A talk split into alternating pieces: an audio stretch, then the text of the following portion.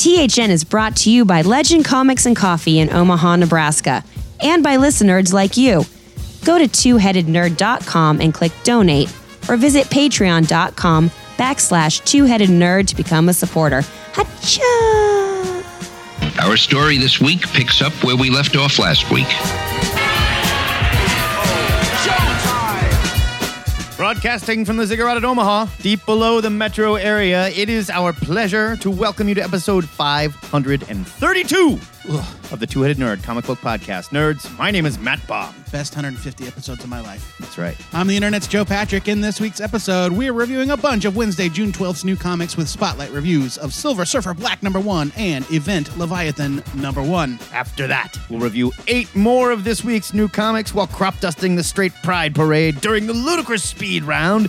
Then it's down to the THN Sanctum Sanctorum, where we'll learn the truth behind the Rainbow Bridge, if you know what I mean, and talk about our must read picks for next week. And finally, Joe Patrick, it's Pride Month. So we're having a big gay show and counting down our top five LGBTQIA comic characters. It's all happening in this loud and proud episode.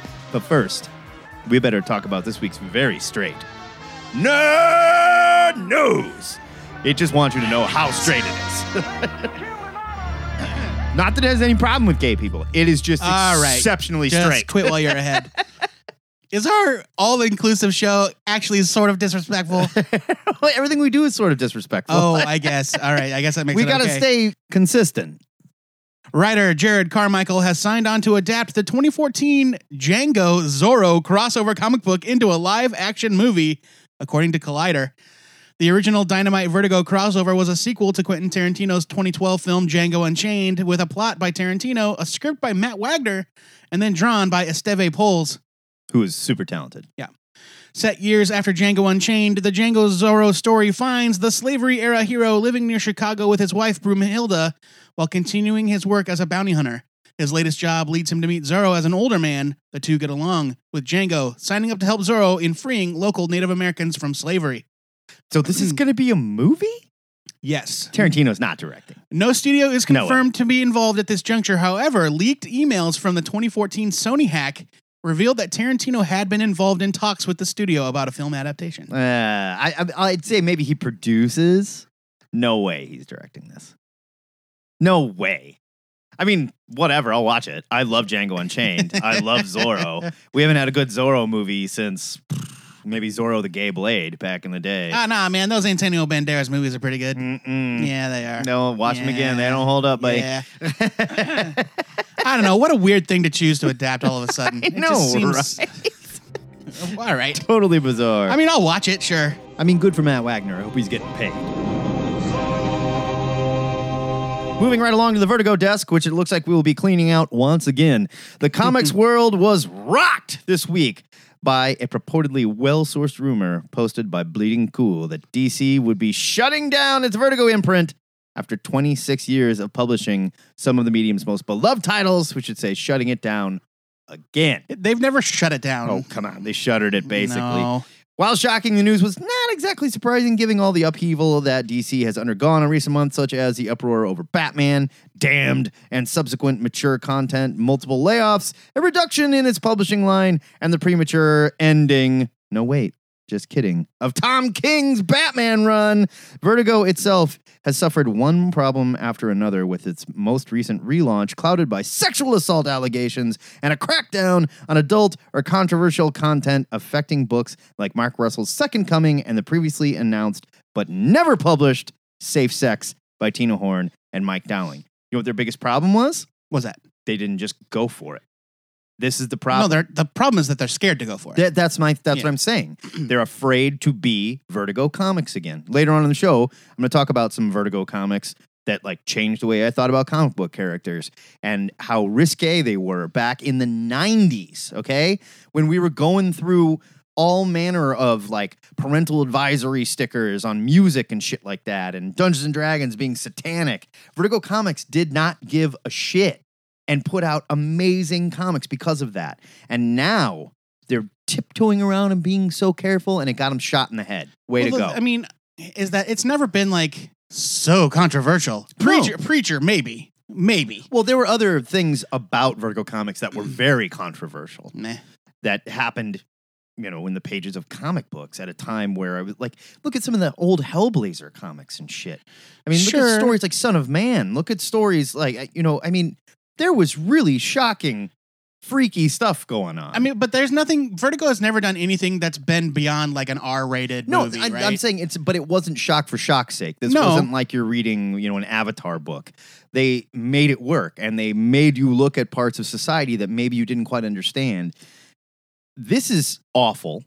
all right. first well, of now- all- now you have s- stopped reading the news altogether to I have. editorialize. So here's a quote from the Beat uh, that says the rumors may not be as cut and dried as they seem. There's a quote. There's a lot of confusion over exactly what's happening.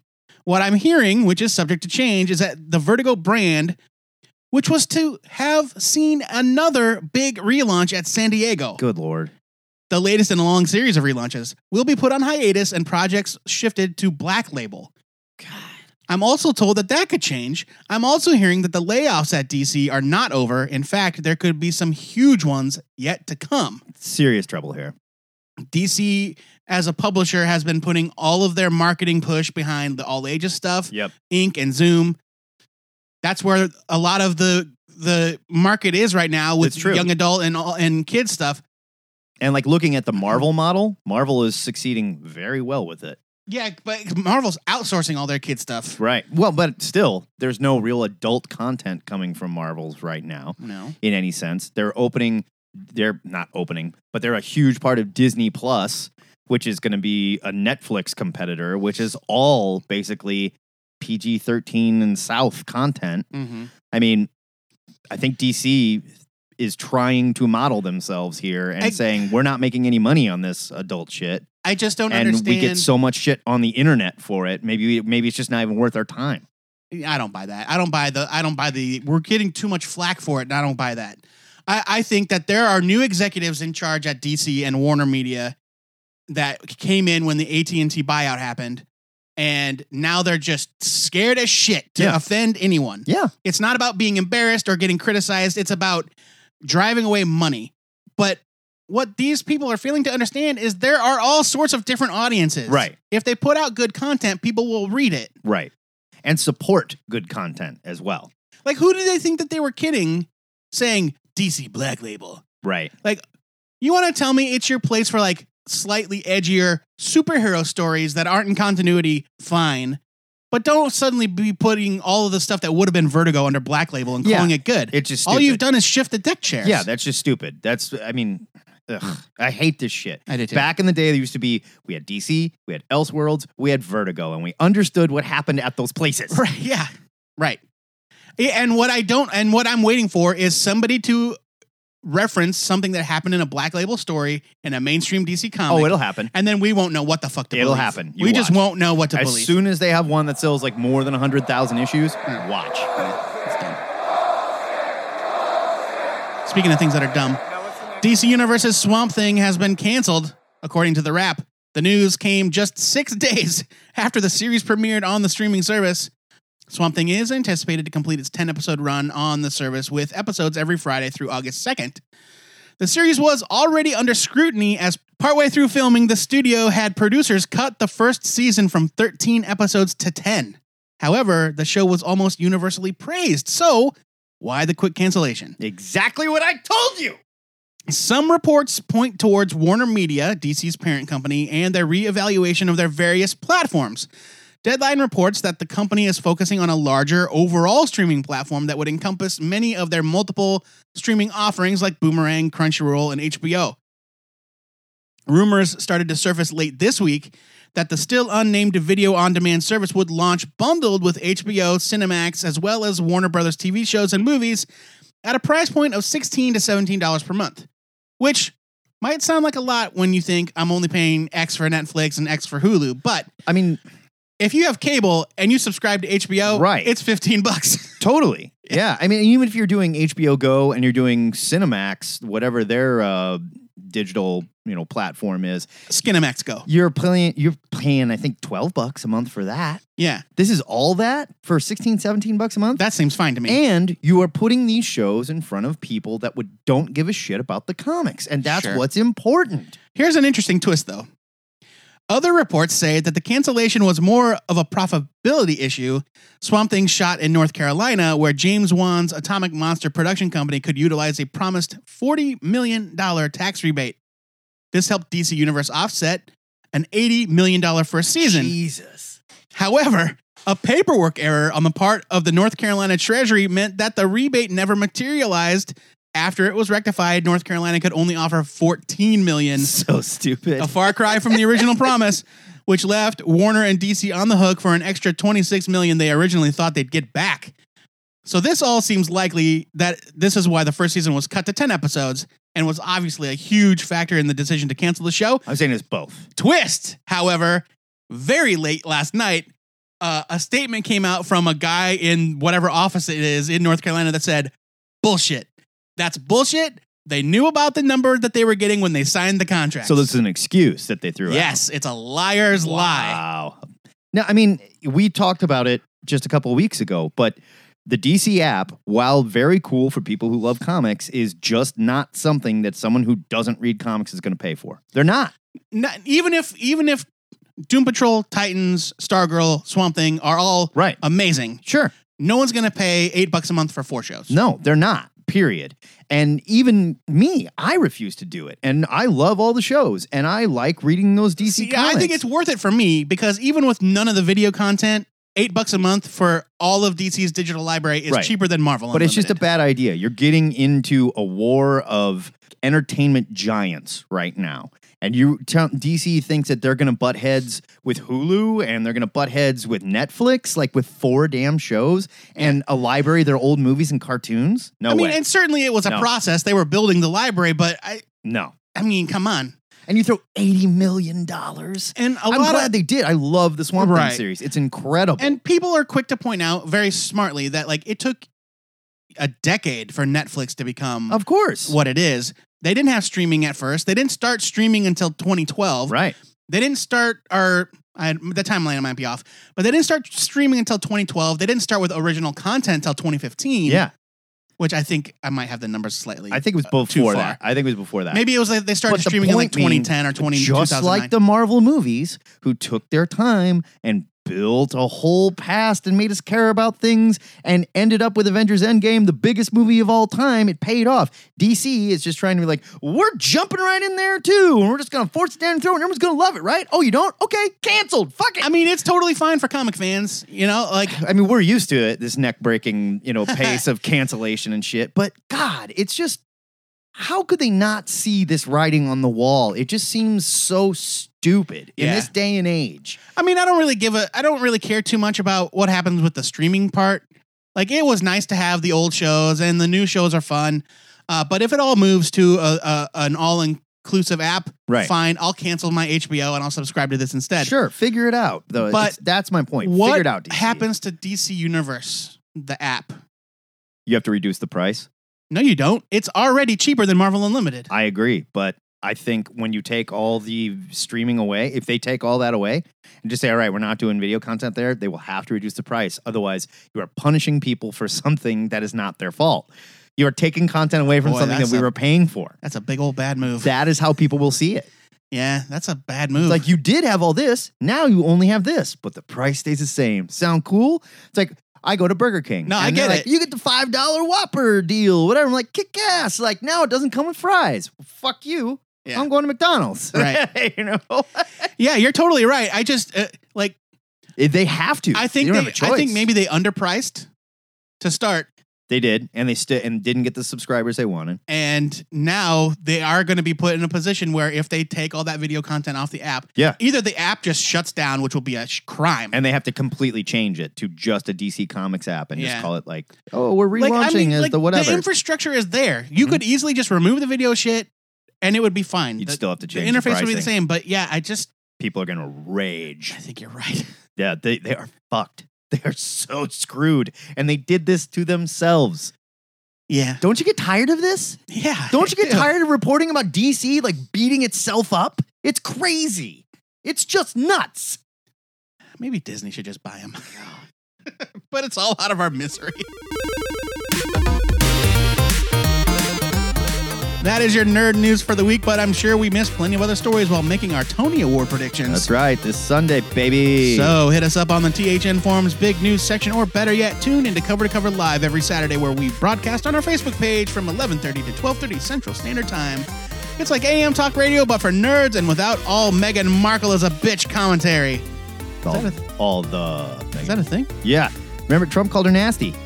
And then all of a sudden, all the AM radio talkos were like, "Yeah, she is nasty. I you know what? I'm tired of her. Ah." so call us at 402-819-4894 or click the call now button on our Facebook page. If you can't be there live, leave a message or you send an MP3 to two-headednerd at gmail.com. She's a goddamn beautiful angel that makes beautiful babies. Who's Meghan Markle? She's married to Prince Harry. Oh, okay, yeah. She's married to the guy that dressed like a Nazi once. uh, was that Prince Harry or Prince William? Prince Harry, probably. I think it was Harry. Yeah, Harry's a dipshit. I fucking hate royalty. wow.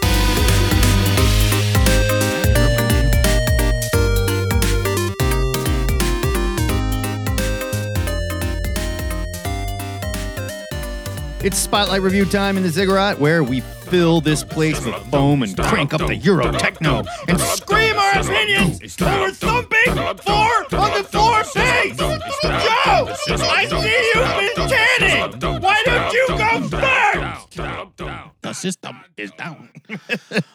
uh, this week, I'm reviewing Event Leviathan number one from DC Comics, written by Brian Michael Bendis with art by Alex Maleev. It's 32 pages for $3.99. Here's your solicit. You know what? I'm not going to read it. I read it last week. You know the deal. After months of me talking about it over and over on the show, Event Leviathan finally kicks off for real with this issue. As Batman scales his way into the latest Argus facility destroyed by the mysterious Leviathan, he finds that none other than Lois Lane has beaten him to the punch Oh, damn. as she's conducting an investigation of her own. The pair discover an unlikely survivor in the wreckage, and the plot kicks into gear, showing the events that led to the current devastation and planting seeds of doubt, which causes blame to fall everywhere except where it deserves to be. After months of destruction, we finally get an inkling of Leviathan's true plan and how he plans to execute it. And the promised team up of the world's greatest detectives starts to take shape. Bendis gives us Batman the detective here, which I really appreciate. I don't feel like we see him enough. It's always like Batman the guy that punches criminals. Agreed. Or the I- Batman, the guy that already thought of all that stuff and did it off panel when you weren't paying attention. Exactly. I also love the treatment of Lois Lane as a super competent badass. She's not out there punching out supervillains or anything, but she's a gifted investigative journalist with connections all over the human and superhuman worlds. She commands the heart of the universe's greatest hero, and she has the power to take instant command of one of the world's leading media companies. In the Leviathan Rising special, when the new villain was discussing his plans with the leader of Inner Gang, she calls Lois the most dangerous woman on earth, and I really love that idea. Hot damn. Yeah. I love Alex Maleev, but I had my doubts that he was the right fit for a big event book like this. But man, was I wrong. Maleev's dark, angular art adds to the sense of intrigue a mystery like this needs. And while, yeah, it is an event in air quotes, it's even in the name. No one is shooting green rays at Starro here. It's a much more grounded story, and Maleev's style totally works. And I love, love, love his take on Batman. I want him drawing a Batman book. Yeah, I do too. I know Bendis has his critics. Sometimes I'm one of them. But while you might notice the odd Bendis dialogue quirk here or there, the characters felt on point to me. I've really loved most of the work he's done for DC so far, and it's all been building to this. I'm giving this a buy it. Totally agree. Event Leviathan is turning out to be the biggest, most fun thing that I've seen done in the Superman universe for a long, long time. I love that they are empowering the hell out of Lois. I love what Bendis is doing with the story, and you can tell he's having a lot of fun here as well. I mean, there's really not a lot to talk about. We've talked about this ad nauseum. It's yeah, just I'm not gonna review it. I'm not gonna review another one of these issues Yeah. until maybe the end. You're not allowed to. It- it's kind of review proof too. If you're enjoying what Bendis is doing in Superman, you're going to friggin' love yeah, this is what Bendis is doing in Superman. Yeah, pick this up. Just buy it. All right, man. It's been quite a week. I totally forgot what you uh, are reviewing this week. I hope I read it. It is Silver Surfer Black. Oh, thank God I did. Number one from Marvel. It's written by Donny Cates with art by Tradd Moore, 32 pages for $3.99. Here's your solicit. Spinning out of the Guardians of the Galaxy. Number one. Almost the entire galaxy's defenders have been blown through a black hole, including the Silver Surfer. But the story doesn't end there. In order to fight back the Oblivion, Surfer will have to fight to save his own soul and not lose himself to the void. Follow the Sentinel the Spaceways on a journey that will change him forever! The Silver Surfer is far and away They're turning him black? Yes, one of my favorite Marvel comic characters, and has to be one of the hardest characters to write in comics today. I'm just so tired of Marvel's PC agenda. It can be so easy to get lost in the surfer's soul pain, so masterfully written by creators like John Byrne, Ron Marz, Jim Starlin, J.M. DeMatteis, just to name a few. So many others have fallen flat with this character, but Donny Cates has proven, as he has with so many of the other MCU cosmic characters, that he just gets it. The story spins directly out of the pages of Cates' Guardians of the Galaxy title, which is must read, top of the pile stuff, and was partially spoiled by last week's Guardians annual, eh, which Joe gave a buy it. Cates writes the surfer fighting the very forces of universal creation and sacrificing himself to save his compatriots who were sucked into the black hole with him in the pages of the Guardians title. There he meets some truly alien foes, and one that Cates fans might recognize. Yeah. The real star of this issue is artist Tradd Moore, whose time on the Aleš Kot image book, The New World, has transformed his art style into something truly sublime. Moore is channeling Moebius and Stanley Kubrick circa 2001 A Space Odyssey with some supremely psychedelic and purely insane backgrounds and f- art. Our friend Chase uh, called it something like straight out of Jodorowsky. Absolutely. It was bonkers. I fell in love with Moore's hardline and geometric style on his Oh, but as we titles. discussed, there is a weird like upskirt shot of the Silver Yeah, yeah, yeah. There's a- when you mentioned it to me, I was like, "That's one of the first things I noticed." Yeah, it's this crazy like POV taint shot looking up at the surfer. it works really well though. I fell in love with Moore's hardline and geometric style on his Luther Strode titles at Image, but he's become so much more since then. His style is loosened and rounded while holding on to his unique perspective, making him something truly special. This first issue was just masterful and one of the most exciting Silver Surfer stories I have read in quite some time. I loved this, and I am giving Silver Surfer Black a Galactus sized buy it. Yeah, I mean it's great. Uh, I, the last page had me kind of torn because on the one hand, I like that Cates is tying all of his work together. On the other hand, I'm like, okay, come on. but but but the rest of the issue, fantastic. I loved it. I really like the last page because it does tie into some of the other stuff he's doing. Yeah. And if that character is as badass as he made him out to be elsewhere, Yeah. then it makes sense. Well, and they talk about it he here where it's like here. This is a being with the power to cage gods. right. And that's like, whoa, big deal. That's a big deal. And- and capital with- B, capital And, D. and without spoiling things, they established that in a couple other places. So- Yeah, uh, this was phenomenal. It was really was. breathtaking to look at. Uh, and if it had no words at all, it would probably still be a buy it. You know, and quite honestly, this is probably how the Silver Surfer should be written. We don't need an ongoing Silver Surfer series, but when you've got a kick ass five issue story to tell, just do it. Yeah, I just don't know if he works stretched over long periods. Yeah, it just when you got a Without good idea, completely changing him, you know? right? When you got a, I mean, that's not to say the last Surfer, you know, series wasn't great. It was wonderful, but it was a fun, wacky take by the Allreds, and I, I loved it. But I Oh, don't need uh, to read. Dan Slott, Dan Slott and Mike Allred. I don't need to read 200 issues of that either. Sure.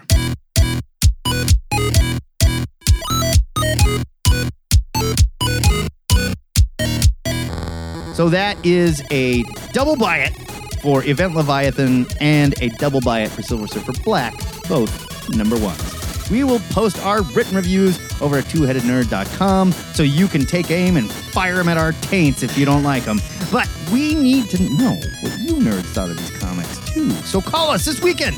THN, cover to cover. Let's rap about it.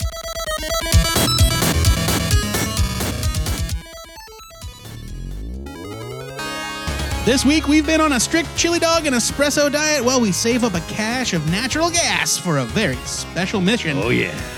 Matt and I painted the THN Fantasticar in rainbow colors, and it's time for us to crop dust the straight Pride Parade while we review eight more of this Wednesday's new comics during the ludicrous speed round.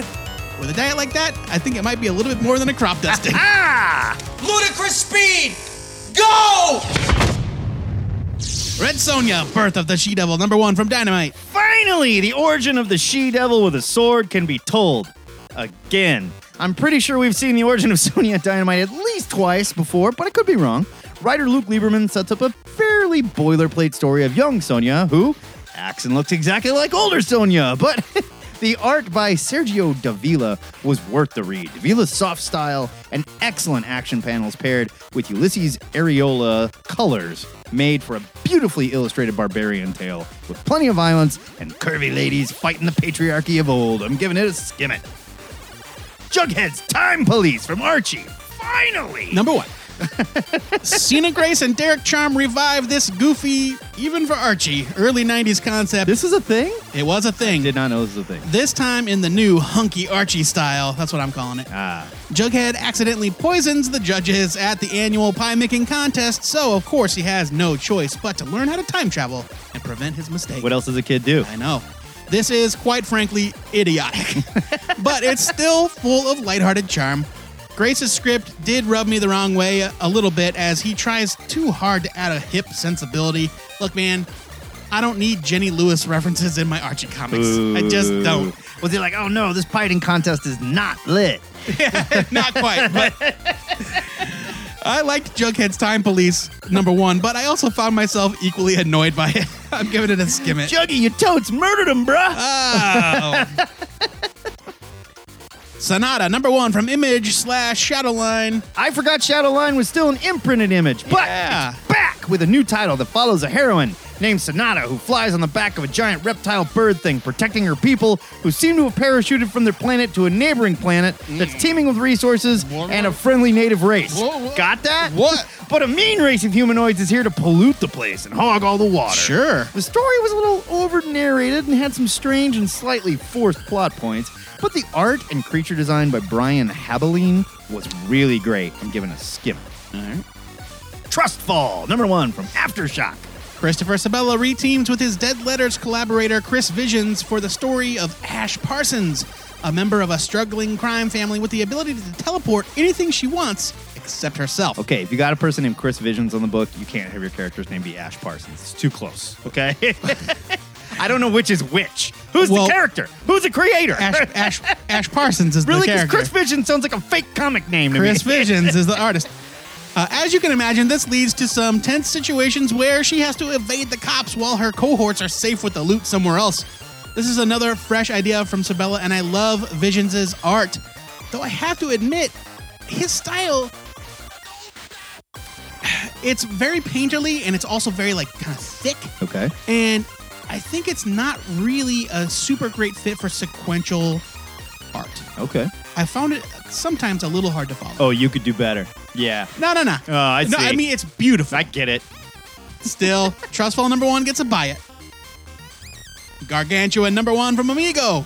In a world where giant something or other has destroyed civilization, or maybe just destroyed some of it, and some of humanity was turned into crazy old bestial hominid things that may have destroyed the rest. Uh, maybe. And follow, or maybe worship an evil leader. One Native American woman fights to find the evil guy that leads the crazy bestial hominid things and way over narrates everything. Wow.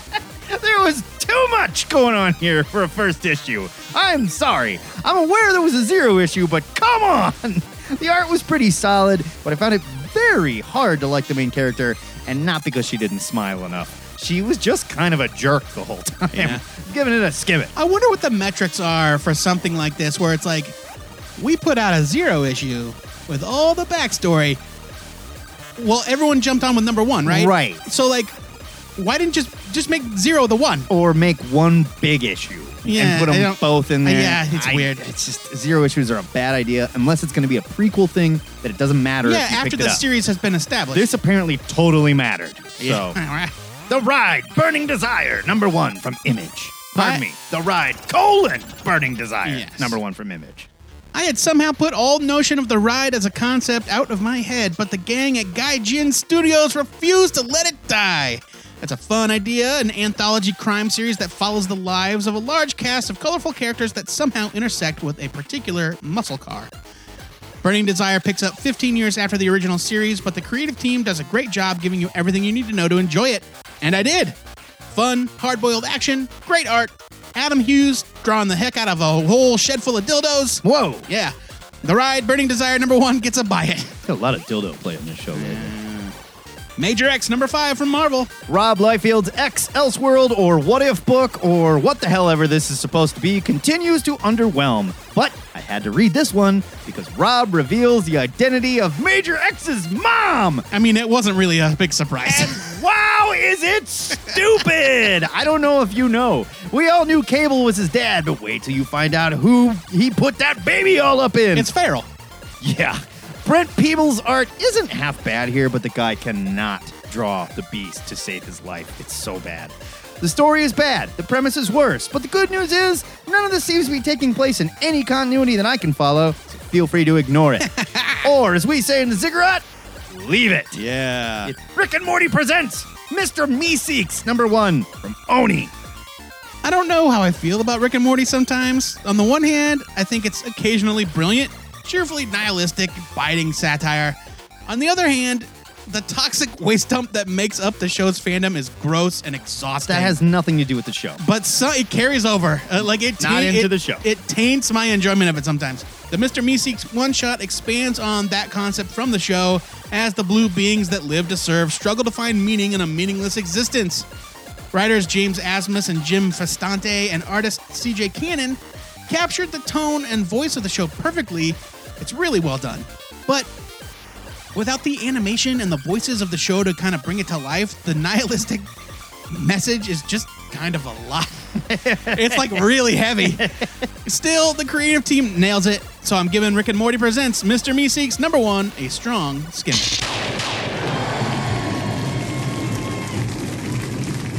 Wazazazoom! That is your ludicrous speed round, and Wazazazoom is the sound of Lieutenant Matthew Shrieve destroying a Nazi propaganda printing press, as seen in the pages of Creature Commandos See, number 105. Not exactly what I would think it would sound like, but I mean, yeah, I'll buy it. Especially All right. with a grenade. yeah.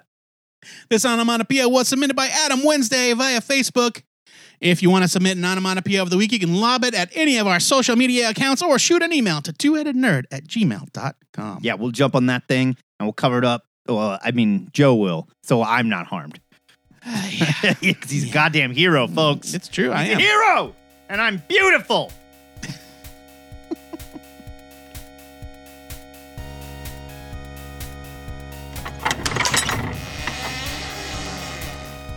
This week in the Sanctum Sanctorum, we're joined by the Warriors 3. We're enjoying a nice Aperol Spritz and a brief respite from the War of Realms to give us some serious Asgardian gossip. Joey, apparently everyone in Asgard is gay? That's why they use a rainbow bridge. It was right there in front of us the whole time, just like George Michael in the 80s. Joe, while I start thinking about all my favorite Thor stories in a whole new light, why don't you tell the nerds about your must read pick for Wednesday, June 19th? Does this mean Frog Thor is gay too? bisexual. Okay, yeah, pansexual. I think he's pansexual because he's an uh, amphibian. Yeah, yeah, okay, sure. Pretty sure that's what that means. yeah. All right, my pick for next week is Superman Year One, number one from DC's Black Label imprint, written by Frank Miller, with art by John Romita Jr. and Danny Miki. It's, Why are you doing this? It's uh, it's some pages for seven ninety nine Why are you picking this? out of morbid curiosity. Good lord, man. Yeah. Couldn't you pick something good and review this? Look, man, life isn't all sunshine and rainbows. This is your boy, Superman. You know what they're going to do to him. It's Black Label. Doesn't matter. He's going to have his dick out. He won't. Mm, he better. DC's scared of it. He better. DC's scared of it. Embrace it. Grab onto that dick and hold on tight, DC. Here, just solicit from the burning world of Krypton to the bucolic fields of Kansas. The first chapter of Superman Year One tracks Clark Kent's youth in Kansas as he comes to terms with his strange powers and struggles to find his place in our world. DC Black Label is proud to present the definitive origin of Superman. We'll see. You're like, how can you pick this? As rendered by the legendary comics creators Frank Miller and John Romita Jr. I don't want this. I do not want it. Mm, I want to. s- I want to know. I, need to know. I demand this is your main Look. review. Oh, of course it will be. Look, them putting it in Black Label gives me free reign to ignore it completely I guess. if it suits me. But it's also your must-read pick. I mean, I guess I could see why it would be a must-read pick because Yeah, you're like, like I gotta a see car what- crash. Right, I you gotta, gotta see, see, what happens. this. Totally. My pick for next week is Usagi Yojimbo, number one from IDW. It is written and drawn by Stan Sakai, 32 pages for $3.99. Here is your solicit. Follow the adventures of Rabbit Ronin, Miyamoto Usagi, as he wanders the Edo period of Japan on his warrior's journey. In the start of this three part story, Usagi becomes embroiled in a puppet drama where the players are not quite what they seem. Written and drawn by Kanye. Yeah, yeah, yeah, yeah, yeah. Okay. Here's the thing it's in color. Mm. First time we've seen, well, not the first time we've seen Usagi in color, but this whole series is going to be in color. This is the first Usagi number one we've had in like 25 years or something like that's that. That's not true. Yeah, the mini no, Dark Horse has done number one. They're Mini constantly series. number one. mini yes. series. The ongoing, this is an ongoing Usagi series. But Usagi was a series of minis like BPRD. Though, no, it- Yes. there was still an ongoing series. It was an ongoing series. It Joe just Patrick, was labeled in minis. Shut your stupid mouth. Just you like don't know nothing about Rabbit Samurais, and we've established Ah. this plenty of times. I am super excited for this. I still don't understand why Stan Sakai left Dark Horse. I feel like there's Yeah, I a don't know story there, and if anybody listening knows about it, drop us a line. I want to hear the dirt. That's baby. old news. We don't need to. I know. want to hear the dirt. We don't need to be dragging anybody through the dirt. The THN trade of the week goes to Grave. It's a trade paperback from IDW, written and illustrated by Dan Fraga, Dan Fraga. who is a name I have not seen on a comic book since the 1990s. no doubt. It is 112 pages for 17.99. Here's your solicit. For fans of coming of age stories similar to Stephen King's The Body, the movie based on it, Stand By Me, It, Stranger Things, and E.T., drawn one panel per day over a year, follow the story of three boys who discover a shallow grave while on a weekend camping trip. But that's just where the mystery begins.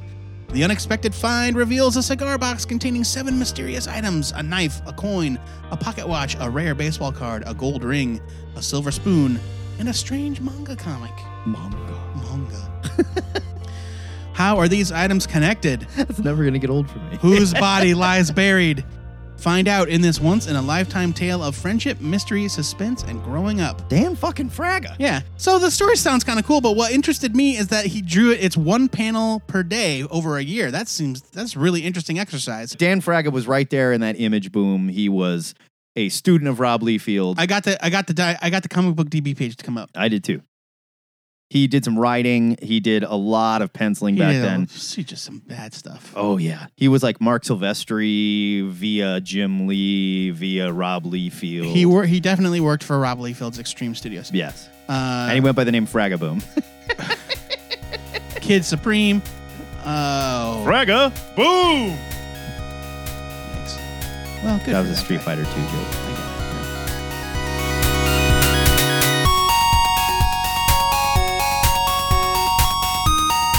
Are just a few of the comics hitting the news shelves at your LCS next week. Head to the THN forums. Let us know what you're reading, but also let us know what you would like to hear us review or read or talk about on the show.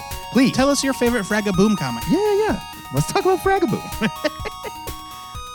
Just talking about Fragga Boom.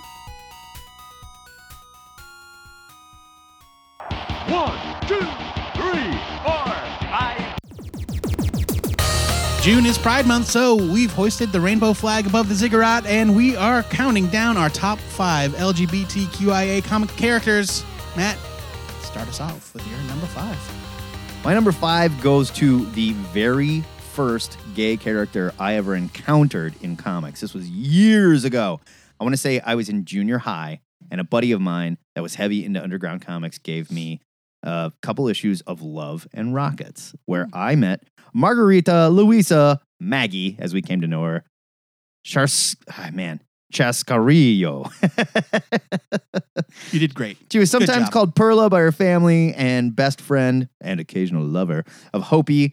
Otherwise, she dates men sometimes. Most prominently, Ray Dominguez befriended Honey in a punk rock scene in their Southern California hometown, briefly became a world traveling mechanic who goes on science fiction flavored adventures in the early issues. Maggie, along with Honey, were ranked as number 95 on Wizard's top 200 greatest comic book characters. Well, at least they broke the top all hundo. time. Yeah. Yeah, it this was uh, Love and Rockets was a wonderful comic book.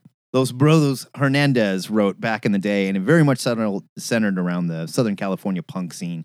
And I was going through a whole punk rock thing at the time, and they kind of introduced the idea of sexuality being punk and not necessarily fitting in with normal society. Like you weren't just a punk rocker, but you had feelings for girls that maybe you didn't know if you should have or not. And these two friends came together about it. And it's a wonderful book. It went bonkers for a while there. they took it in all manner of directions. I loved Love and Rockets and I loved Maggie. Joe Patrick, you're number five. Uh, my number five is Obsidian, a DC Comics character that I don't believe exists in continuity at the moment. Is it Alan Scott? Alan Scott's son, Oh, that's right. Obsidian. Uh, Todd Allen uh, was his name. Uh, he had shadow powers I that don't think he exists anymore. that drove him kind of crazy yeah, yeah. sometimes. Um, but I remember them establishing him as gay pretty early on. Maybe not like in the early '80s, but definitely by the '90s. Definitely in the 90s. uh, and I just that was like, it was just part of it was commonplace. Did you know, it was just part it- of the story. Did they establish that Alan Scott was gay too?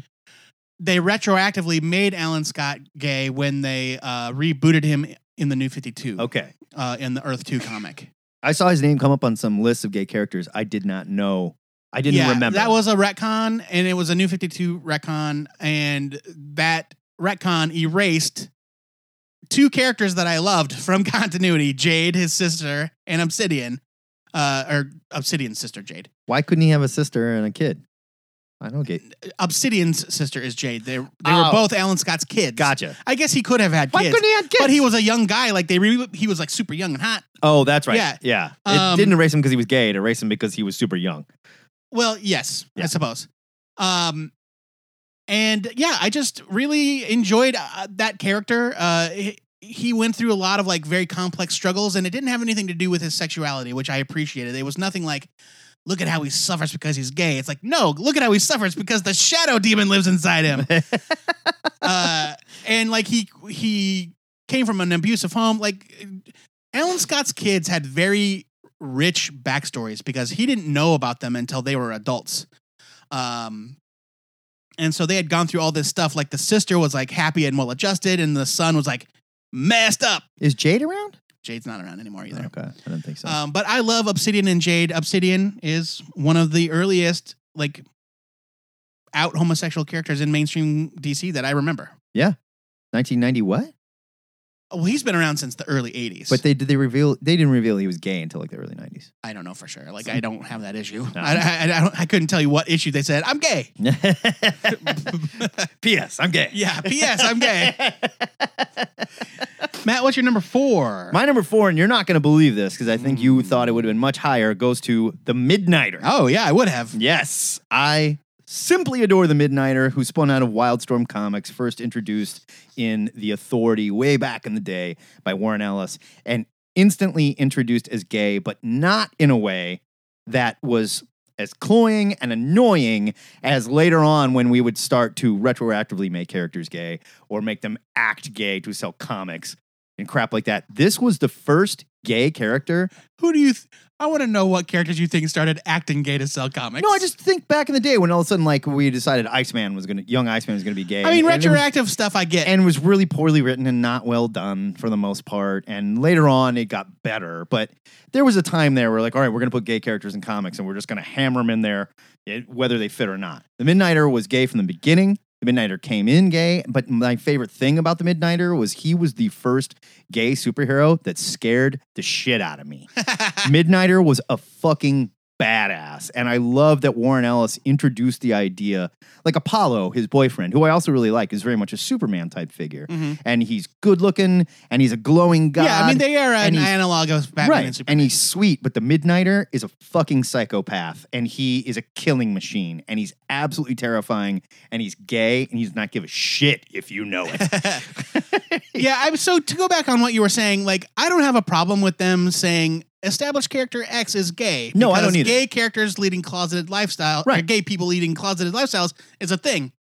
Um, it has to be well done though. It has to be well Having Jean Grey read Iceman's mind and go, "You're gay," Yeah. is not a great way to do it. No, it, it, it really isn't. But I just I like the idea. Which is why, like, I gave Iceman honorable mention, but because it's such a recent development, like, Right. I don't immediately go there. it almost feels like it doesn't count. You I know mean, what it counts. I don't want to say I that, but like, does. I've been like for the previous thirty years of my reading of Iceman, I have a different idea of him. So Sure. I don't think of it. I just Same with Alan Scott. I don't Yeah. think of Alan Scott as a gay character. I just think it was very brave of Warren Ellis to make an out and proud gay fucking badass. sure. You know, I mean, because that's not something that we see a lot in Hollywood. The big tough gay guy. I mean, other than Vin Diesel. You know. Yeah, right. P.S. Vin Diesel's gay. My number four goes to uh, a character that you probably would never guess I'd pick. Uh, Pied Piper. I knew it. I knew you were gonna end up with one of these Flash villains. you dork. The Pied Piper is a Flash supporting character. He is he started as a villain. He dates back all the way to the Silver Age, Barry Allen. Uh, and he's exactly what he sounds like. He's got a little flute. He's got like supersonic flute powers, Oh, yeah. and he uses it to do stuff. How did we not know? He used to okay. he used to use it to rob banks. It's like when Elton John was wearing feathers and shit, and we and, Sure, right. and our parents were like, "Oh, he's straight as a day is long." I really think he and that woman are gonna yeah. swimming in women. you know? Uh, so in the 80 uh, in the it was either the very late 80s or the very early 90s uh, this was pre Mark Waid uh, i had just randomly picked up an issue of the flash i think it was flash number 53 uh, and it was written by William Messner-Loebs with art by Greg LaRocque uh, it guest starred superman as that's why I was, I was like gotta have it uh, and in it there's a scene where wally is talking to uh, the Pied Piper, who has reformed, long since reformed, and they are good friends. right. And Pied Piper just casually mentions to Wally that he's gay because they were talking about like, for some reason they were on the subject of whether or not supervillains were gay. They're talking about gay shit. yeah. They were like, I wonder like if, if some supervillains are gay, and and Wally brings up the Joker, and Pied Piper says, "Oh, I don't think the Joker even thinks like that." Uh, and he says, "I don't, I can't really think of any outspoken uh, gay supervillains, oh, except me." And that's it. He's just like, "Hey, you're my best friend. I just want you to know." Yeah. and it's not a big deal no. and it's like and he's been that way ever since and that was that's probably i think that's definitely the first time i saw a gay character portrayed in a positive light in a, in a mainstream comic Well, not to mention the way in a mainstream superhero not to mention the way that they introduced the idea in a conversation. This is how it happens. A Yeah. friend comes out to a friend, you know, and I mean, this may have even been before north star no way, can't no uh, way. i mean it was real close though they just didn't make a big news deal out of it Yeah, I guess that's true. like he didn't stand in front of a podium and go i'm gay like north star did right? it's just like no I picture, I picture more like I'm gay. you know? he just like confided to his friend and it was a real sweet moment yeah, and wally was like kind of awkward about it but later they became closer and it's he's a great character i love the pied he piper really is. My number three goes to a Grant Morrison character, straight out of the pages of The Invisibles, ladies and gentlemen, Lord Fanny. somebody was on the same google search i was on this uh, morning No, I love this character. Lord Fanny was a male to female transsexual and a member of the Invisibles. She was born Hilda Morales in 1972. Lord Fanny was raised as a girl by her grandmother, who was a notoriously fearsome witch because men in their culture could not become witches. Grandma thought that was bullshit. Before joining Invisibles, but she's biologically male yes, okay she became. She Yeah. was raised as a girl, and then she became a woman. gotcha Fanny was initiated into magic at a very young age. She ends up living through the series, and later on, we find out in the future she got really fat. Because that was the thing. She was like super touchy about her looks, and she was always gorgeous. And like dudes would hit on her and stuff, and she would totally play on that. Again, this was Grant Morrison at a very young age for me. I read The Invisibles, and Grant Morrison introducing the idea of transsexual sexuality challenging, you know, normal straight sexual, normal straight sexuality, basically. transgender i believe is the correct term now Yeah, okay, transsexual i think they phased that out yeah, this is probably an older, but he was using the idea of the transgender person to challenge str- the straight world. And the Invisibles were all about that. The whole group Sure. was a group of weirdos and misfits that were working in reality despite reality, you know? And oh man, such a wonderful character. I love the origin. Like grandma was a witch, accidentally ended up this little boy, but like loved her and was like, You're gonna be a girl. And the little boy was like, I don't feel like a boy, so okay. Sure. Yeah. Awesome. love that character. Uh, my number three goes to Renee Montoya, sometimes known as the Question. Not anymore. Now the real, the not the real. That's dangerous. Uh, the previous question is back. Vic Sage. The real straight Sorry, question no. is back. Uh, hey, he might be gay. We don't know. Vic Sage is gay. Yeah. Is he? Vic Sage is gay. Well, there you go. yeah. I'm, I'm speaking Remember specifically there of was Renee that Montoya. Batman story when they went to visit Richard Dragon and Vic Sage was like, "Yeah, he taught me kung fu too, but he wasn't just my teacher." Oh and we found out that Richard Dragon was gay. Was that the Batman Huntress miniseries? Ah, maybe Greg Rucka. It was definitely it. Greg Rucka. Rick Burchett did the art. Oh, you know what? No, I think that may have happened in '52. Oh, maybe. I think that that's uh, that one's all about like Yes. Vic Sage dying, like, Yes, slowly Vic dying. Sage was training uh, Renee Montoya and took her to meet Richard Dragon, and he was like, "He's not just my teacher," and she was like, Ah. "Ooh." Yeah. Uh, so, all right, that's cool. I forgot about that, but Yeah. I am thinking specifically of Renee Montoya. Ricky Dragon, Ricky the Dragon Steamboat, gay. Uh, Renee Montoya was a character introduced in the Batman animated series that was later injected into comics. She is a phenomenal character in Yes. the Batman universe. I loved her as Um, the question so much. I did too, but some of my favorite Montoya stories came during No Man's Land, Mhm. uh, where there's that whole uh, tension between her and Two Face, where like Two Face is kind of it's kind of like an obsession, you know, and he's messing with her life. And then later on in Gotham Central, where she is uh, outed by some unseen force at the at at first, and it like kind of brings her life to a crashing halt because Yeah. she was in the closet Right. and she comes from a very conservative uh, Latino household. And the cops are weird about it. yeah, because cops bunch- are cops. Yeah, cops, man. And uh, I just thought it was such a great. cops are dicks. Yeah. I just thought it was such a great handling of that story, and Montoya was a character that never really shied away from who she, even though like she didn't wear her personal life on her sleeve. She was true to who she was. Well, and the story was she was not ashamed of being gay, but she did not want to be outed that way. Right. She and, wanted to own it. and she also didn't like her relationship to her family was important to her, Right. and she knew that her family wouldn't be able to and handle someone it. taking that power Took from that her, power from her, yeah. was the story, and it was Um, fantastic. But man, Mon- Montoya is such a great, complex character, and yeah, she became the question, and that was fun for a while. But I really loved Montoya, the cop, yeah, with when she was partnered with Crispus Allen. she dated Batwoman for a while, right? She, yeah, she, her and Batwoman had a thing. Yeah, Um, but yeah, I love Montoya. Love her. fair enough. My number two goes to the biggest, sexiest, bisexualist character in Marvel. Yeah, Great big shirtless Herc Daddy, baby. yeah. Hercules. Hercules, Hercules. Hercules is my number two as well. I love Hercules and I've always loved Hercules. And while Hercules was never back in the day, they didn't come straight out and be like, "Yeah, well, yeah, Hercules is Greek. They sleep with boys and girls. That's just what they did. They were super." I mean, he's a Greek god. They're probably they don't get hung up on sexuality. no, Greek sexuality was way more open than it is today. You know, like dudes had consorts that were male and female and whatever. You know, we party. That's how they like they called it a party right? back in the day. So they never like came right out in the you know 80s, 70s and 80s when Herc was an Avenger, but they definitely like there was some wink wink nudge nudge stuff. And then later on, I mean, it's firmly been addressed, I believe, at yeah, this point. later on Marvel would full on say, "Yes, Hercules is absolutely bisexual." Now here's the thing. We're making this Eternals movie and there's all these hints that they're going to rep- they're going to show us their first gay character. And while I would love to have a gay character, why can't we just have Hercules be bisexual like he is? Why do we have Her- to why do you think it's going to be Hercules? That's the rumor. Hercules is not an Eternal. I, he's in the movie. And I the, doubt and it. The rumors Nerd is bet. Hercules is not in the Eternals. nerd movie. bet on. Yeah. The rumor is Hercules is in the movie and he is gay. And they're going to introduce Why him as can't a he gay just character. be gay?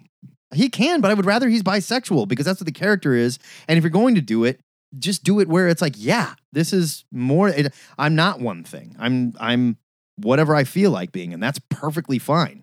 Deal with it. I think that not only breaks that barrier, but shatters the barrier. You know? So the reason I uh I had Hercules as my number one, but I moved him to number two because, of course, we all know Hercules is bisexual. Right. It, it's not a secret. It's not something they ever played up. No. They didn't do, it's like his whole love life was kind of like that though. Like we knew Hercules was sleeping with tons of people. He's a sexy freak. And he was just like whatever, but he was a gentleman about it. There was like, there's even like uh, I can't remember what comic book it was, but there was an episode where Snowbird from Alpha Flight was like talking to all these different women, and they all realized that they had slept with Hercules, but never really talked about it. and then Snow and North Star is with them there too. And she was like, "Do you want to say anything?" And he's like, mm, "Nope, gotta go. See ya." and they're like, "North Star too." yeah. So he gets I, around, but he's a gentleman. I, you know, I demoted Hercules to number two because not like Thor. no, Thor is a- uh, I just wish that they would. I wish it were a more prominent part of his character, and it's not really. Um, I kind of like that it's not though, because it just it is part of his character, but it doesn't define him. It doesn't need to. yes, know? but that's also an easy way for writers to ignore it if they don't want to deal with it. Well, that's a writer by writer basis. I, I what I'm saying is I like the way it's been handled with the character, where it's like he doesn't think about this shit. This is just who he is. sure. He comes from a time where this was what society was, and why do you have any fucking problem with it? Why do we even need to talk about this? It's ridiculous. Fair. I just wish that the writers at Marvel were not such big cowards. Fair enough. Anyway, my number one, um, these guys are a package deal in, in my mind. It's Midnighter and the Apollo. Fair enough. Uh, it's the Midnighter and Apollo, not Yeah. Midnight at the Apollo. I wonder if that's Uh, where that came from. Uh, Weird. I don't know. Yeah, I just. uh, I hadn't thought about it until just now. Um, but yeah, for all the reasons you stated, uh, I, I love that they are a loving couple, uh, that they are out and proud, that there is no question that they are happy to be who they are, and uh, nobody dares give them shit about it no. because night uh, Midnighter will drive his stupid little spike uh, chin spike through he your took brain. that off. He doesn't have that anymore. Yeah. We got rid of that. That was a dumb Uh, time. But I just think, uh, and, and you know, there's part of the like part of part of their creation was like a a wink, wink, nudge, nudge to the whole like gay subtext of Batman Right. and Superman, which really doesn't exist that much. Not as much as it does with Va- Batman and his sidekicks. it's huge. It's way bigger than that. Nah. Yeah. Um, but yeah, Batman or Apollo and Midnighter, I just always loved their relationship. I love them. It's Together. adorable. It's adorable. And to separate them, like to say Midnighter's my number one and Apollo's my number four, that doesn't seem right. Uh, to me, they are one. Fair enough. I just made Midnighter one my number four due to the fact that I like the idea of the gay badass, which we hadn't. Yeah, I know. seen. Uh, I want to give honorable mention. We mentioned Iceman earlier. I, I think it's great that they are going that direction with the character. I think it was dumb how they did it. Um, I'm giving an honorable mention to North Star, which I'm stunned you did not mention as a big Alpha Flight fan. I haven't named my number one yet. you, you haven't? No, Sorry. my number one goes to North Star. Sorry, I jumped the gun. You idiot! I jumped the gun. Come on, I thought Hercules was your number one. Jean Paul Beaubier. He French. He is French a Canadian. He is a French Canadian member of Alpha Flight. Later, would become an X Man because he's a mutant. His sister and him have similar powers. He can run really fast. He flies really fast. He, He, fly. run. Oh, he can run and fly really fast. Yeah, but they never show He can North just plain Star old- running. He just plain old move fast. Yeah. Period. And he can shoot like photon bolts out of his hands. I thought he just had like light bursts, Yeah, I mean, they, I guess, but boy, that's photon bolt. I don't know. but not like energy beams, right? Not like zaps. Sort of. I think so. Oh, hmm. Yeah. I mean, I've seen Ill him, defined. I've seen him do He's that He's got before. pointy ears. He's got pointy ears, sort of like a weird elf thing. I don't know. he, uh, Chris Claremont created him years and years and years ago, and always had the idea that he was gay, but Marvel Comics wouldn't let him be gay. So they sort of hinted at things here and there in the pages of Alpha Flight. Later on, Uncanny X Men, he full on came out gay. No, in, in Alpha Flight, he came out as gay. oh no, that's right. In the 90s. that's right. In the nine, well, yeah, not the original Alpha Flight series, but in the nineties, that was the original Alpha Yeah, that would've been the series. end of it. it. ran Yeah. for 100 and plus issues. he came out there, and then later on in the pages of Uncanny X Men, they had a big gay wedding, the first gay wedding. oh, it was ever in Astonishing. It was in Astonishing X Men. Yeah. Astonishing X Men number 50. Yes, where he married his Uh, boyfriend, Kyle. who they just sort of threw in there. No, he was an existing character. He'd been around for a while. He had, Yeah. he had powers and everything. Kyle had powers? I think so. No, Kyle didn't have any powers. P- Kyle's a normal dude. No, I believe he was a character. Was he a mutant that lost his powers? Maybe he did, but Like he an had M-Day some thing? sort of he had some sort of air powers. Yeah, Keep talking. I'll look it up. Huh. I don't remember that. Regardless, I've always loved the character, and I loved that he sort of carried over from Alpha Flight to X Men because he was a mutant, just like his sister and stuff like that. And I love the way that they wrote him and Kyle's relationship because it was very loving and it was tender and it was believable. And Jean Paul before that had always been kind of a playboy, you know? He was sort of a hip swinging gay dude. And I like that he settled down a little bit, although the wedding was a little heavy handed. We didn't need to make a whole big issue out of it. We could have just had it be a storyline. But still, it does break barriers, and that's important. We had a gay wedding in a comic that is breaking a barrier. I'm glad it happened. Glad it happened in North Star. It was a touching issue. Uh, so Kyle, Kyle's first appearance uh, was Uncanny X Men 5, 508 in 2009. So I'm mistaken. I was Yeah. confusing him with a different Alpha Flight tangent. I didn't think so. I think Kyle Yeah. was just somebody they kind of threw in there that he had met. Yeah, yeah.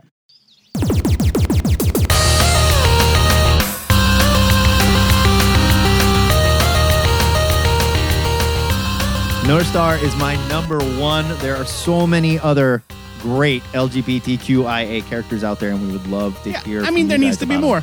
There needs to be more, and and they need to do it in ways that aren't like ham-handed. Mm-hmm. You know, like I have an honorable mention for Batwoman, who is probably the most prominent. Right. I would say in the current day, most prominent gay character at, at DC. A very well handled gay character as well. Yes, and I think that she, I think her character is well handled in the books. Mm-hmm. I hated the way they introduced her, where they're just like, guess what? There's a new Batwoman coming, and she's a lesbian. Right. It's like, I understand you have to walk the line, letting people know, hey, there's going to be this representation that you might be interested in. Yes. But they use it as a marketing tool. It's like lesbian Batwoman. Right. And to this day, I still see articles that say, uh, CW to launch new show about lesbian Batwoman. Like, stop. But that's the story.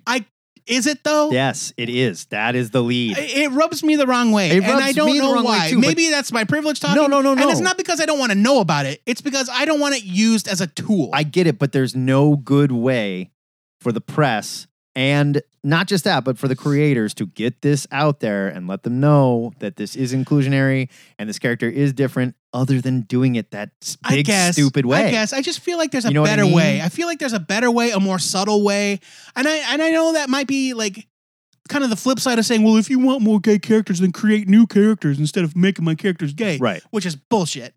But I just I wish there was a better way to convey that message instead of just using it to sell comics. I agree, but it's also important.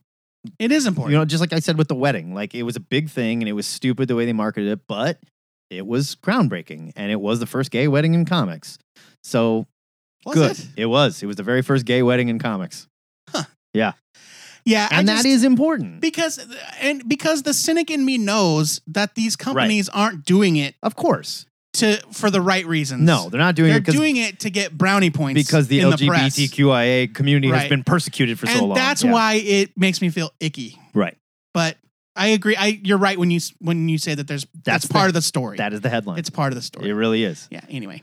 Sucks is the way that people react to that headline. That's what sucks. Yeah. More than anything. Yeah. Like I thought like I thought the idea of Iceman being a closeted gay man is so great. Yeah. And they handled it so shitty. Yeah. I, I mean, it's a tough one as well. I don't admire. Well, they were they were also in a rough spot because there were two Icemen running around at the time. Like, does that mean like the other Bobby Drake? yeah, the adult, one is Bobby gay? Drake is gay. Yes, And now he is, right? yeah, he is. Yeah. Full on. Which, again, I think you have to do that. I don't think you could say like, oh yeah, the the little Bobby Drake was gay, but then he grew out of it. You know, it's just like it's like cat allergies. I mean, they, he if got they, over him. like they would have done some, they would have done some alternate timeline bullshit where it's like, well, that's an alternate timeline. But Right. they went out of their way to say no. They went back. The timeline was restored. Their Right. memories were wiped. And when the original five went back in time, the adult versions suddenly had all those memories. yeah. And so, yeah, that's fine. I just, I wish straight writers wouldn't be such idiots about the way they do things like this. Well, I mean, look back in the day when white writers were writing Luke Cage. You know, I mean, Yeah. it's it's very similar. I suppose, you know, that's where it comes in. That's where it's important to have representation in the creative process, as right, well. right. There's something So to we be can said have for, an authentic voice. There's something to be said for hearts being in the right place, Yeah. but there's also something to be said for hey, like And maybe again- this is not your lane to be in. True, but I'm also saying that you can have an authentic voice without being, you know, that person. But it's it's you've got to do it right, and you're walking a razor's edge, man. Yeah. you've got to be really careful. Yes, like Greg and- Rucka, for example, writes women, writes some gay characters, very, very well. Yeah. he is on a list of maybe two or three straight people I can think of that can do that. It's very difficult, Yeah, I just yeah, I think that not impossible. I think that you know a, a respect is needed, Mhm. uh, and an acknowledgement of maybe your own ignorances, your, i- and reaching out to others for information for for Right. um, their perspectives for different perspectives. Yes, if you're going to do this, you have to have the right representation Yeah. so it comes off as genuine and not as a shtick to get people to watch your show or to buy your comic. yeah. But we're talking about corporate comics here, so it's always, Everything it's, is a shtick. It's always going to be that. All of it is a shtick. It's always going to be that. yeah, so you might as well not have any. Everybody might as well just be like the same shade of gray. they have no sexual organs. They're the same shade of gray. No, bunch of Barbie and Ken dolls. Yeah, smooth down there. Excelsior! Oh, That is it for THN 532. And the script for 533 is being held hostage by Vanity Smurf after he did not make this week's top five. Joe Patrick, I always thought Handy Smurf was way gayer and better looking. You know what I mean? Huh? It's just because of the name. Exactly. Send him a new question of the, of the week for these nerds, will you? All right. This week's question is an oldie submitted by Ket Nerd via the THN forums. Who is the most authentically portrayed teenager in comics? What character, even if they have fantastical powers, still reads as true to their age and resonates with your experience of having been a teen? If you're choosing a franchise character that's had lots of creative teams, be specific about which writer was able to capture that feeling of youth. A great question. It's a good one. It's a tough one. I like to point out that we really need new question of the week submissions. Yes. Uh, we do this every week, and sometimes it's a struggle to find one. Right. And we're not that creative. No. Well, we are. We just don't like doing the work. We're lazy. Well, we're creative, but our ideas are just very bad. First and foremost, we're lazy. but yeah, I, I, if you don't want to go to the forums, that's fine. We have a section of the forums to submit ideas, but you can email them to us, post them on the Facebook page, Please, send them to us on Twitter. It doesn't matter. Submit question of the week ideas. God bless him. Our uh, our lawyer Ryan Forrest texted us a question of the week idea that I did not use because the whole question was find a superhero character for Jonny Lee Miller to play. yeah, I'm not doing that. like, I get it. You want to kiss Jonny Lee Miller. That's great. the answer is Manchester Black. Let's move on. Manchester Black. yeah, That's interesting. because he's British. Well, now you're just being racist. wow. Sorry, folks. If you're new to this show and you're wishing you could pray this episode away, Oh I God. assure Look, you. I am having second thoughts about the way we've handled this. It's only because you haven't heard enough of it. The good news is you can hear the entire run of THN and our digital longbox archive at twoheadednerd.com, but hosting that many episodes, it ain't cheap.